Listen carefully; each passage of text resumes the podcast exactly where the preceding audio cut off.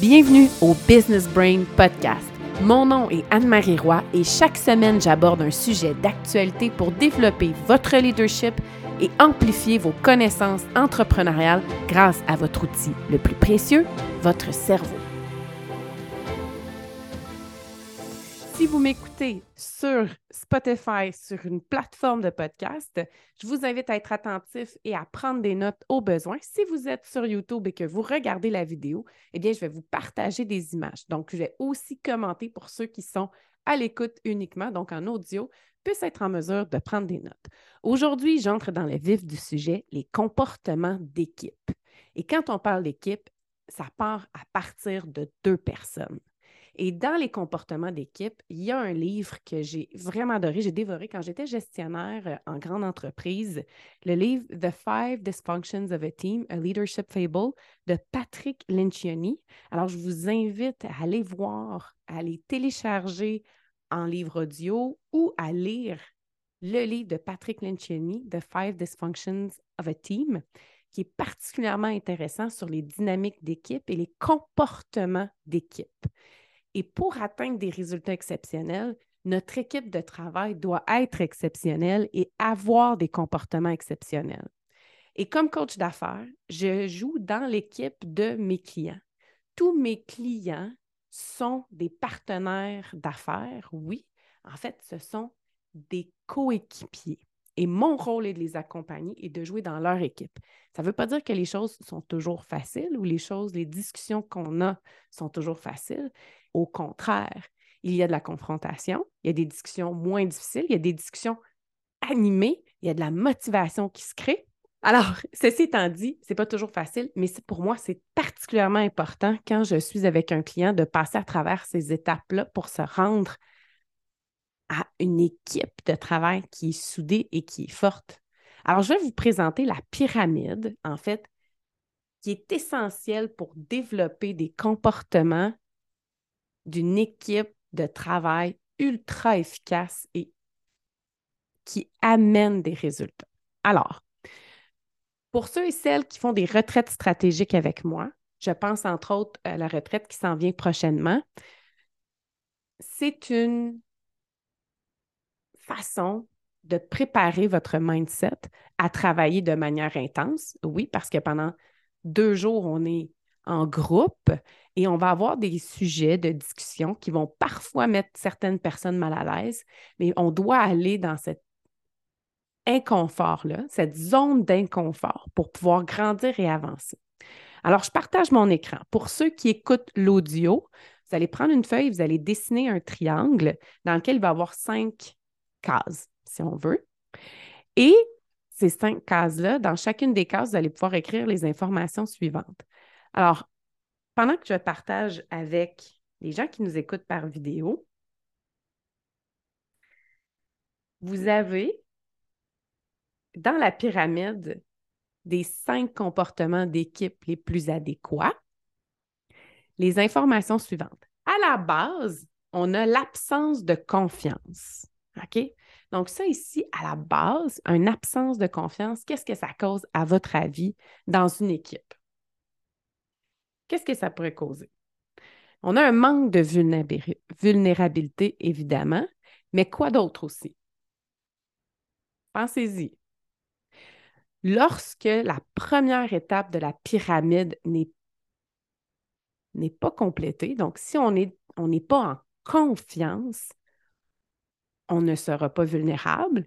Et si nous ne sommes pas vulnérables, il sera très difficile de montrer ses points faibles, demander de l'aide, offrir de l'aide aussi, offrir ses excuses et accepter celles des autres s'il n'y a pas de confiance. C'est aussi un manque de confiance.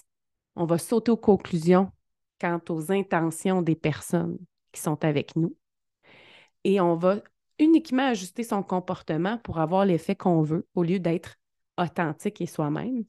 Et souvent, on va éviter de passer du temps avec les autres et on va se concentrer sur nos propres choses dans notre propre carré de sable. Et ce qu'on va parler aujourd'hui, attention, c'est toujours dans l'équilibre et non l'excès. C'est super important. Alors, l'absence de confiance va engendrer les comportements suivants. C'est qu'on va éviter de partager nos points faibles aux autres. On va éviter de demander de l'aide. On va se débrouiller tout seul. On n'offrira pas non plus notre aide. On va avoir de la difficulté à, accepter les excuses et celles des autres. Et le lien avec la retraite stratégique que je fais avec ma clientèle, c'est qu'on est un groupe d'entrepreneurs et on a tous nos défis, on a tous nos points faibles, on a tous des difficultés. On est des êtres humains. Et quand on se retrouve dans un groupe d'entrepreneurs qui peuvent être des partenaires d'affaires, qui sont des gens qu'on ne connaît pas nécessairement de manière personnelle non plus, ça peut être très inconfortable de partager nos points faibles. Toutefois, les gens qui nous entourent vont nous comprendre et vont accepter nos points faibles parce qu'ils vont autant accepter nos points forts et vont pouvoir mettre à profit nos points forts aussi. Donc, quand vient le temps de partager nos problématiques, nos points faibles et de se tourner vers l'autre pour demander de l'aide, un climat de confiance doit être installé. Alors, pour les équipes de travail, pour les gens qui vont dans des retraites stratégiques, qui se retrouvent entourés dans des travails un peu plus intenses sur les entreprises dans des moments cruciaux, eh bien, c'est important d'avoir en tête que la confiance est essentielle. Et pour faire confiance, on doit savoir que les gens qui sont autour de nous vont aussi être dans la vulnérabilité, vont aussi être dans l'authenticité et vont enlever, ce que je ne me rappelle plus du nom de la personne qui m'avait... Euh, j'avais eu un atelier il y a plusieurs années, peut-être une dizaine d'années. La personne, elle disait, tu mets ta façade de fait fort. Bien, on enlève cette façade-là et on vient mettre notre façade authentique. Parce que lorsqu'on va être entouré de gens qui partagent des expériences similaires et qui ont un objectif commun qui est de faire croître leurs entreprises, de faire croître l'entreprise pour laquelle ils travaillent ou l'entreprise pour laquelle ils sont à la tête, ils doivent être en mesure, on doit être en mesure de se montrer vulnérable, de partager nos faiblesses, de demander de l'aide, d'en offrir aussi et de ne pas penser qu'une personne nous attaque intentionnellement, qu'elle partage son opinion. OK?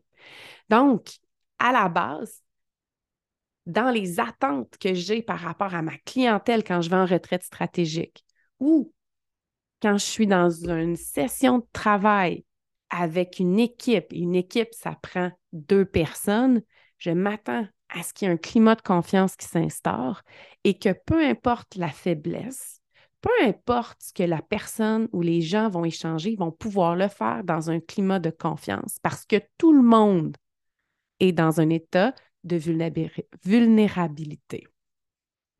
Ceci étant dit, une fois qu'on est vulnérable, on doit faire attention parce que si on rentre dans des attaques personnelles, on est complètement à côté de la traque. Et là, on va aller dans la deuxième étape. Alors, si vous avez dessiné votre pyramide parce que vous écoutez en audio, à la base, on a l'absence de confiance. Et la seconde étape, c'est la peur du conflit. Et la peur du conflit, c'est assez fréquent, je vous dirais. Dans 80% des cas, les gens n'aiment pas le conflit. Et dans ma clientèle, surtout envers leurs employés, le conflit est perçu de manière négative. Par contre, ce que ça crée une peur du conflit quand on ne dit pas les vraies choses, on se retrouve dans une harmonie artificielle. Et c'est un climat qui n'est pas très confortable. Une harmonie artificielle, ça veut dire qu'on n'adresse pas les problèmes réels. On ne tire pas nécessairement profit des idées des autres parce que hmm, elles ne sont pas en lien avec ce qu'on pense, par exemple. Alors, quand on est dans la peur du conflit, ce qu'on veut aller chercher, ce n'est pas une harmonie artificielle. Non, on va être dans une confrontation efficace. Et je vais citer un autre livre que vous pourrez lire qui s'appelle euh, Making Conflict Effective. Euh, donc, rendre les conflits efficaces. Je vous donnerai les détails plus tard, mais c'est de rendre les conflits effectifs, va avoir une grande incidence. Donc, ça veut dire d'être en mesure de communiquer de manière efficace la critique constructive. Et si on ne s'entend pas sur quelque chose et que c'est inconfortable, ça veut dire qu'on grandit. Alors, quand je fais du coaching, ma première étape, c'est d'établir un climat de confiance avec mon client. Et je suis capable de partager des moments de ma vie entrepreneur avec eux, des exemples aussi, et de, développer, d'avoir une empathie par rapport à ce qu'ils vont me partager parce qu'ils sont dans des moments de vulnérabilité. Et le, et le climat de confiance est créé à ce moment-là. Et je suis en mesure par la suite d'avoir des confrontations avec mes clients. Et pas des confrontations où on va se crier ça par, par la tête, ou des confrontations mes clients vont se sentir menacés, vont avoir du ressentiment envers moi. Je ne dis pas que ce n'est pas déjà arrivé. Parfois, mes questions ou mes commentaires peuvent susciter un inconfort, un ressentiment parce que la personne n'aime pas ce que je viens de dire. Par contre, ça va peut-être faire du cheminement. Et c'est cette étape-là qui est cruciale pour pouvoir générer de l'engagement, pour être en mesure de devenir une vraie équipe de travail soudée qui s'en va dans la même direction. C'est d'être en mesure d'avoir des confrontations efficaces. Et quand on s'en va en retraite stratégique, c'est pas toujours la coach d'affaires qui va amener une confrontation et qui va susciter des réunions animées, intéressantes, qui va exploiter puis qui va faire ressortir les idées. Je vais donner des idées, je vais partager des idées à mon équipe, à mon client, parce qu'on est en équipe ensemble. Et si la personne n'a pas l'ouverture pour recevoir des idées ou des opinions, eh bien, à ce moment-là, et puis là, quand je parle de coaching, on est vraiment dans le coaching, dans l'accompagnement. Dans l'accompagnement, on ne donne pas nécessairement notre opinion, mais il y a dans certaines circonstances où l'opinion des pairs va être partagée. Donc, quand vous allez en rencontre stratégique, que vous soyez dans un groupe de réseautage d'affaires et que vous êtes en, vous gérez ce groupe de réseautage, que vous soyez dans votre entreprise avec vos employés, c'est important d'avoir des confrontations efficaces, d'être capable d'échanger et de débattre sur des points avec une bonne communication parce que si on a trop peur des conflits, on va s'en aller dans des attaques personnelles et sournoises au lieu de se recentrer sur exactement la problématique en jeu. Donc, si par exemple, un de mes clients n'aime pas ce que je suis en train de lui dire, a du ressentiment envers moi, il pourrait tout simplement penser ou me dire que je ne suis pas qualifiée pour faire le travail que je fais, puis que j'aurais jamais dû être coach dans ma vie. Attaque personnelle versus contredire le point qui a dérangé et dire je ne suis pas d'accord avec ça, Anne-Marie. Pour moi, j'aimerais mieux, etc. Alors, dans une retraite stratégique, on va avoir des échanges de ce type-là qui vont peut-être ébranler certaines de vos croyances, certaines de vos pensées. Et ce n'est pas une critique envers vous, c'est une confrontation d'opinion sur un sujet. On n'attaque pas la personne directement. Alors, une fois qu'on a une confiance établie, qu'on est capable d'avoir des confrontations efficaces, on vient d'éliminer toute la bullshit politique, puis on est capable d'aborder les vrais enjeux cruciaux. Ensuite, dans la pyramide, on a parti absence de confiance, peur des conflits. La troisième, le troisième comportement inadéquat dans une équipe, c'est le manque d'engagement. Et ça, ça crée de l'ambiguïté, un manque de clarté sur les priorités, puis on va rater des occasions parce qu'on reste dans l'analyse excessive.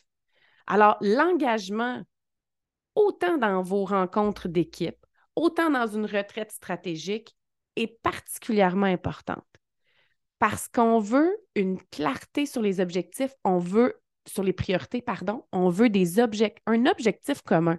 Si je vais dans une retraite stratégique avec d'autres entrepreneurs, l'objectif est d'élever mon niveau.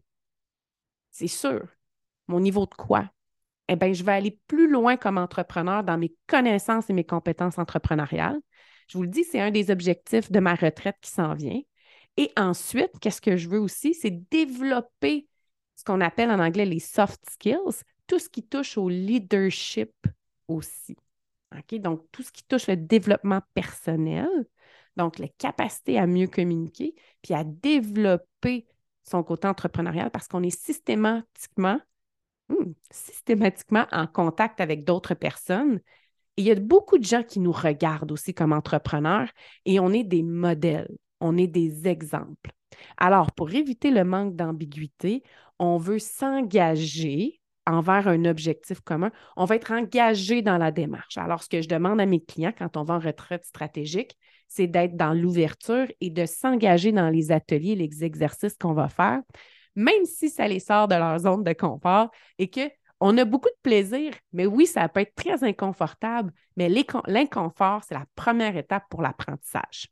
Alors, absence de conflit, peur, euh, absence de conflit, c'est pas vrai, absence de confiance, peur des conflits, manque d'engagement. Et là, on veut aussi, quand on est engagé, on est capable de refaire sa trajectoire. On est capable de réviser sa trajectoire sans hésiter ou sans culpabilité. Et ça, c'est franchement important. Parce que ça veut dire qu'on n'est peut-être pas allé dans la bonne direction par rapport aux priorités, mais on a appris de nos erreurs. Et apprendre de ses erreurs, c'est crucial dans l'entrepreneuriat.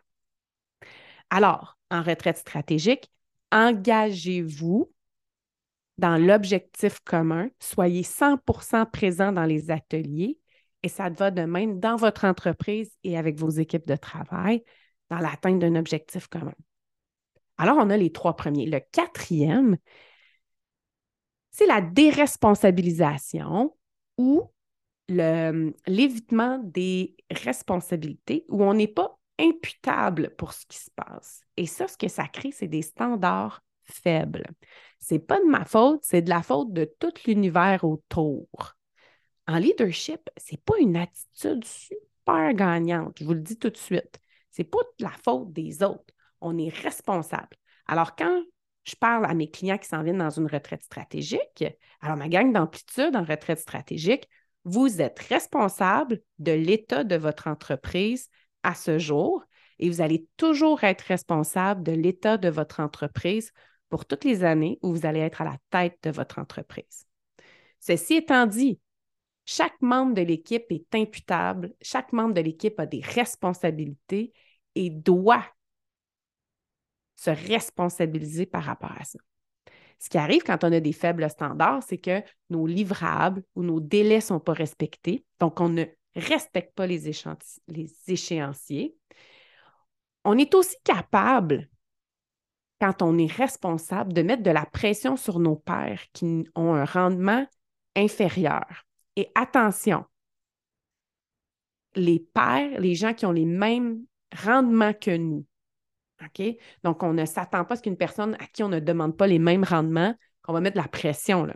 Ici, dans pardon, la théorie, donc dans la, dans la façon dont Patrick Lencini décrit l'évitement des responsabilités, c'est qu'on peut questionner le rendement d'un père qui a les mêmes objectifs que nous, mais que c'est moins élevé.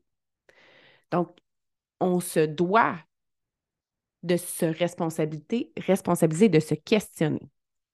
Alors, en retraite stratégique, si quelqu'un est sur son téléphone pendant un des ateliers, tous les autres participants ont entièrement le droit, de toute façon, entièrement le droit de dire à la personne Je m'excuse, j'aimerais que tu fermes, j'aimerais que tu fermes ton téléphone parce qu'on est dans un atelier, puis j'aimerais que tu sois là à 100% comme on me demande d'être là moi aussi. En fait, on peut même enlever je m'excuse, c'est plus euh, dans la formule de politesse de dire euh, interrompre la conversation et dire pardon, j'aimerais m'adresser à telle personne, pas de s'excuser qu'on fait le commentaire. Alors, absence de confiance, peur des conflits, manque d'engagement, évitement des responsabilités. Et ce que ça fait, c'est que si tout le monde est responsable au même niveau, on instaure un climat de respect et on se respecte mutuellement malgré le fait qu'on n'a pas été imputable pour certaines choses. Et qu'est-ce qu'on fait? on accepte lorsqu'on a fait une erreur, on accepte lorsqu'on n'a pas été responsable. Et lorsqu'on a maîtrisé l'imputabilité, eh bien, on va être beaucoup plus efficace à trouver les problématiques, on va être beaucoup plus efficace à questionner aussi, puis on va avoir un bon rendement, puis on va arrêter la bureaucratie excessive autour de la gestion du rendement et des mesures correctives. Donc, ce qui veut dire qu'on va aller droit au but et on va être en mesure d'être responsable. Si on fait une erreur, puis on est responsable, puis qu'on se reprend, euh, ben, les mesures correctives vont être beaucoup moins demandées. Et là, Là, je parle aussi quand on est dans une entreprise, on a des employés, on a des groupes, on a des équipes qui peut-être ont plus de problématiques que d'autres, mais on veut rendre chaque personne imputable. Et comment ça se traduit dans une rencontre? C'est que tout le monde assis autour de la table est responsable des résultats de son entreprise et de ce qu'il va retirer de la retraite et avec grand plaisir de me challenger sur ce que je dis. Ça va me faire grand plaisir parce que je ne suis pas parfaite et je n'ai pas la science infuse. Et parfois, je pose des questions pour susciter des discussions. Ceci étant dit, la dernière étape, le dernier, euh, la dernière case dans notre triangle, c'est l'inattention aux résultats. Et ça, quand on n'est pas attentif aux résultats de l'entreprise, aux résultats qu'on veut obtenir pour le groupe, on est dans le statut et l'ego. L'ego, ça fait longtemps que je n'en ai pas parlé. Alors, ce qui va se passer, si le statut et l'ego sont présents, on va penser à notre propre personne. On va rester ici, là, et on va vouloir retirer pour nous. On ne voudra pas nécessairement échanger. On ne dira pas ce qu'on veut dire parce que on va vouloir que nous, on prenne tout, tout pour nous au lieu d'interagir avec les autres. Hein? Donc, au lieu d'avoir des comportements individualistes, on va avoir des comportements d'équipe. Et on va conserver sa motivation aussi. Si on n'est pas dans le statut l'ego et qu'on s'en va dans un objectif qui est plus grand que nous, donc on met le, bien-être, on met le bien de, de l'équipe au devant, de l'entreprise au devant de nos besoins personnels, on sort de l'ego et du statut et on va, on va éviter de rester sur place, puis on va grandir on va aussi savourer, lorsqu'on porte attention aux résultats, on va savourer le succès. Et parfois, l'échec va être très amer. Mais on apprend, par exemple. On va apprendre de nos échecs. On va travailler avec des gens qui vont passer le bien-être de notre équipe avant les buts personnels. Alors, quand vous êtes dans une discussion et vous êtes deux et plus, et vous entendez personnellement, déjà en partant, intérêt personnel.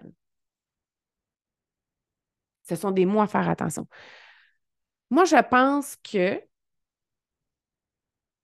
aussi en partant, on, on essaie d'écouter. Donc, ce qu'on veut dans une retraite, dans une entreprise, dans une équipe de travail, on a un résultat qu'on veut obtenir et on doit garder le focus en équipe sur ce résultat-là.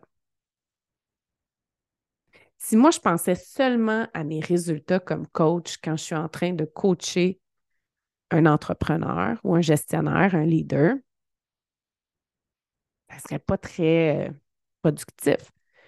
La seule chose à laquelle je penserais, ça serait mon ego à moi, ça serait mes résultats en termes de vente, probablement. Mes résultats. Si je ne pensais qu'à moi, probablement, je vendrais des heures et des heures. Je dirais, oh, tu as encore besoin de coaching. Ça serait très égoïste. Ça serait uniquement basé sur moi.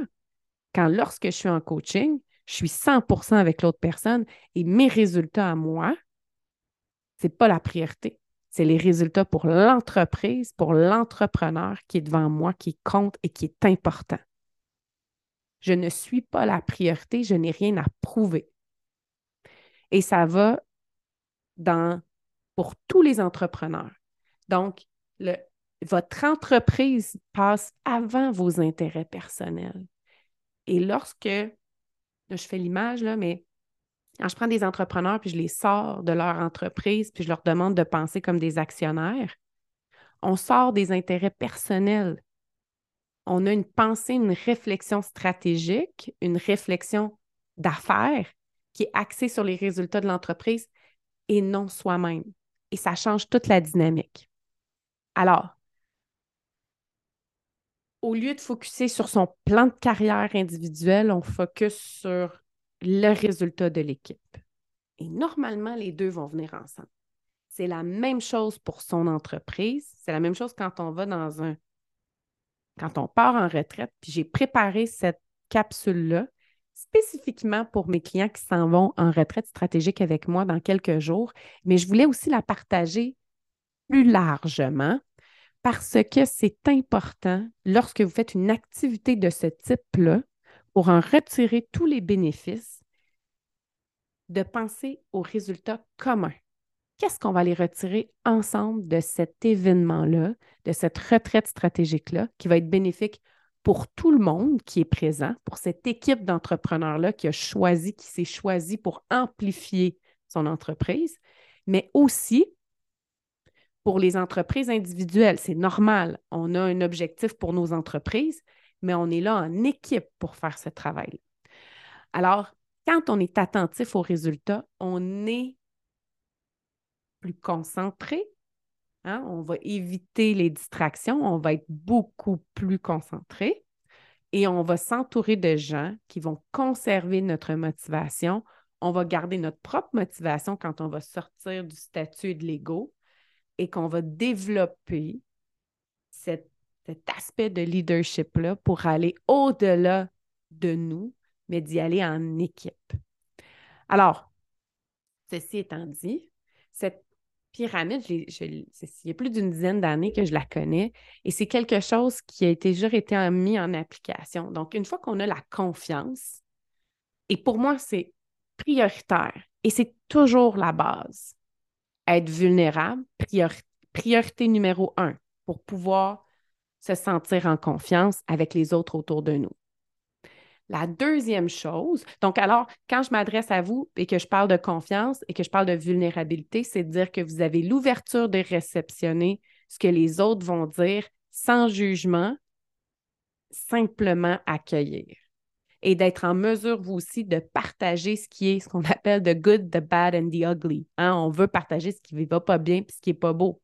C'est correct. Ça prend une place pour ça. Et ce n'est pas avec vos clients, ce n'est pas avec vos partenaires d'affaires, ça va être avec un groupe privilégié que vous allez pouvoir le faire et ça va devenir votre équipe. Donc, si c'est votre équipe de travail avec qui vous allez le faire, surtout vos pairs, il y a une façon de on pourra en reparler dans un autre podcast ou dans une autre capsule de comment faire sortir la pression de manière agréable avec ses pairs et aussi d'être en mesure d'être vulnérable et authentique avec ses équipes de travail. Donc, il y a une distinction entre les pairs, donc les gens qui sont au même niveau que nous, les gens qui sont au-dessus de nous, quand il y en a, et ceux qui sont sous notre responsabilité, donc dans notre équipe, quand on parle d'un point de vue hiérarchique. Donc, la confiance, excessivement importante. Je ne peux pas travailler avec mes clients, je ne peux pas avoir des confrontations efficaces si on n'a pas une base de confiance. Avoir des confrontations efficaces, c'est poser des questions, c'est poser des questions pour soulever des problématiques, c'est adresser un problème de différentes façons. Et puis, je vous donne un exemple. Ce matin, j'étais dans une rencontre avec une cliente, je fais du mentorat pour euh, entreprendre ici. Et euh, elle me disait qu'elle avait, euh, je lui demandais ses attentes par rapport à notre rencontre aujourd'hui. Donc, parce qu'elle a plusieurs entreprises et, et elle me disait, je, voici, il y a plusieurs options qui peuvent s'offrir, etc. 1, 2, 3, 4, 5, 6. Elle dit, ben, j'ai déjà pensé à tout ça. OK? J'étais alors aujourd'hui, ça faisait peut-être une demi-heure qu'on parlait, tout ça, qu'on échangeait. Puis elle dit, j'ai pensé à tout ça. J'ai déjà pensé à tout. J'ai mon plan. Je dis, OK? Donc, voici où tu es rendu. Tu as déjà un plan, tu as déjà pensé à tout ça. Et euh, parce que là, on regardait des options. J'ai déjà pensé à tout ça, puis j'ai mis mon plan en place. Ah, j'ai dit, OK, j'ai peut-être mal compris les attentes. Ça, ça, se passe à l'intérieur. Je dis, OK. J'ai dit, ah, ben, c'est intéressant. J'ai dit, alors, en arrivant ce matin, tu m'as présenté tes entreprises, tu m'as présenté un plan, on a différentes options de ce qui se passe.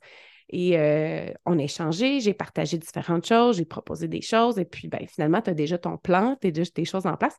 C'est quoi tes attentes ce matin? Puis j'avais le sourire. J'étais très souriante. Puis elle me dit Ouais, oui, j'ai pensé à tout ça, c'est vrai, ouais. Et là, elle a, elle elle a, pas elle a compris, mais elle a compris ce que je voulais dire parce que viens chercher ce que tu as cherché. Je suis là pour travailler en équipe avec toi. Oui, je vais te poser des questions, je vais te challenger, mais comment est-ce que tu peux ouvrir la porte? Alors, ce matin, j'ai confronté en toute douceur parce que je me suis dit, hmm, je ne suis pas certaine que je m'en vais dans la bonne direction. Je ne sais pas qu'est-ce qu'elle veut exactement. C'est quoi ses attentes par rapport à notre rencontre? Parce que, bon, j'avais une idée, puis ben, c'était pas celle-là. Alors, j'ai posé la question parce qu'elle avait le plan, elle avait tout pensé, tout réfléchi, tout était canné. Quel est mon rôle dans ce cas-là? Je peux bien questionner, mais ça après me dire, ah oui, j'ai pensé à ça aussi, puis c'est ça. OK? Est-ce que tu as pensé à ça? Alors, on a ouvert une porte à ce moment-là dans la rencontre, puis on a pris une toute autre direction. Et cette confrontation-là peut venir de différentes façons. Ensuite, l'engagement. Bien, l'engagement, on garde la motivation. L'engagement, c'est clair, les objectifs. On sait où est-ce qu'on s'en va. Quand il y a un manque d'engagement, ah, ben, je ne serai pas là la semaine prochaine, on va annuler mon rendez-vous. Ah, le matin même, ah, je n'ai pas fait ce que j'avais à faire, je ne serai pas là mon rendez-vous, on peut-tu reporter? Oh, manque d'engagement. Le manque d'engagement, c'est qu'on n'atteint pas ces échéanciers. Le manque d'engagement, c'est le fait qu'on n'est pas capable de clarifier ses priorités. On n'apprend pas de ses erreurs. Puis on ne révise pas notre trajectoire. On reste un petit peu dans un manque de flexibilité. La responsabilisation, eh bien, c'est un bon partenaire d'imputabilité, un coach pour ça, parce que la responsabilisation, c'est vraiment important. Puis le coaching permet de le faire. Donc, si on, non seulement on n'atteint pas nos, on manque nos échéanciers, par exemple, puis on n'a pas un bon rendement, on fait à moitié. Finalement, là, on le fait à moitié, puisque bah, c'est pas grave, là, cet exercice-là qu'Anne-Marie m'a demandé de faire. C'est pas grave. Sauf que la personne qui est venue me chercher, qui avait une attente, ben, elle m'a posé la question. Elle veut que je sois là pour donner des exercices pour atteindre un objectif. Mais si elle évite de se responsabiliser et elle les fait pas, ben là, rendu là. Elle n'a pas une elle n'a pas une attention particulière aux résultats qu'elle veut obtenir. Donc, les standards sont faibles. Moi, mes standards ne sont pas faibles. Je vais toujours challenger. Eh bien, les résultats d'équipe ou les résultats, on sort du statut et de l'ego et ce qu'on veut faire, c'est, accepter de, de travailler de manière moins individuelle puis d'accepter l'idée et les opinions des autres. Et en coaching, c'est super pertinent parce qu'on a quelqu'un avec qui échanger des idées qui joue dans notre équipe. Alors, ceci étant dit, ça fait beaucoup d'informations, mais je voulais absolument partager cela avec vous aujourd'hui en prévision de la retraite stratégique qui s'en vient à ma clientèle du programme Amplitude, mais aussi avec toute ma clientèle qui veut améliorer ses résultats d'entreprise et de motiver ses équipes à faire preuve d'une attention particulière aux résultats, d'avoir des standards élevés, d'être engagé, d'être capable d'avoir des confrontations de manière efficace et de se faire confiance. Sur ce, merci pour votre écoute et je vous retrouve pour un autre épisode du podcast de Brain Coach Podcast avec Anne-Marie Roy, votre hôte, dans une semaine.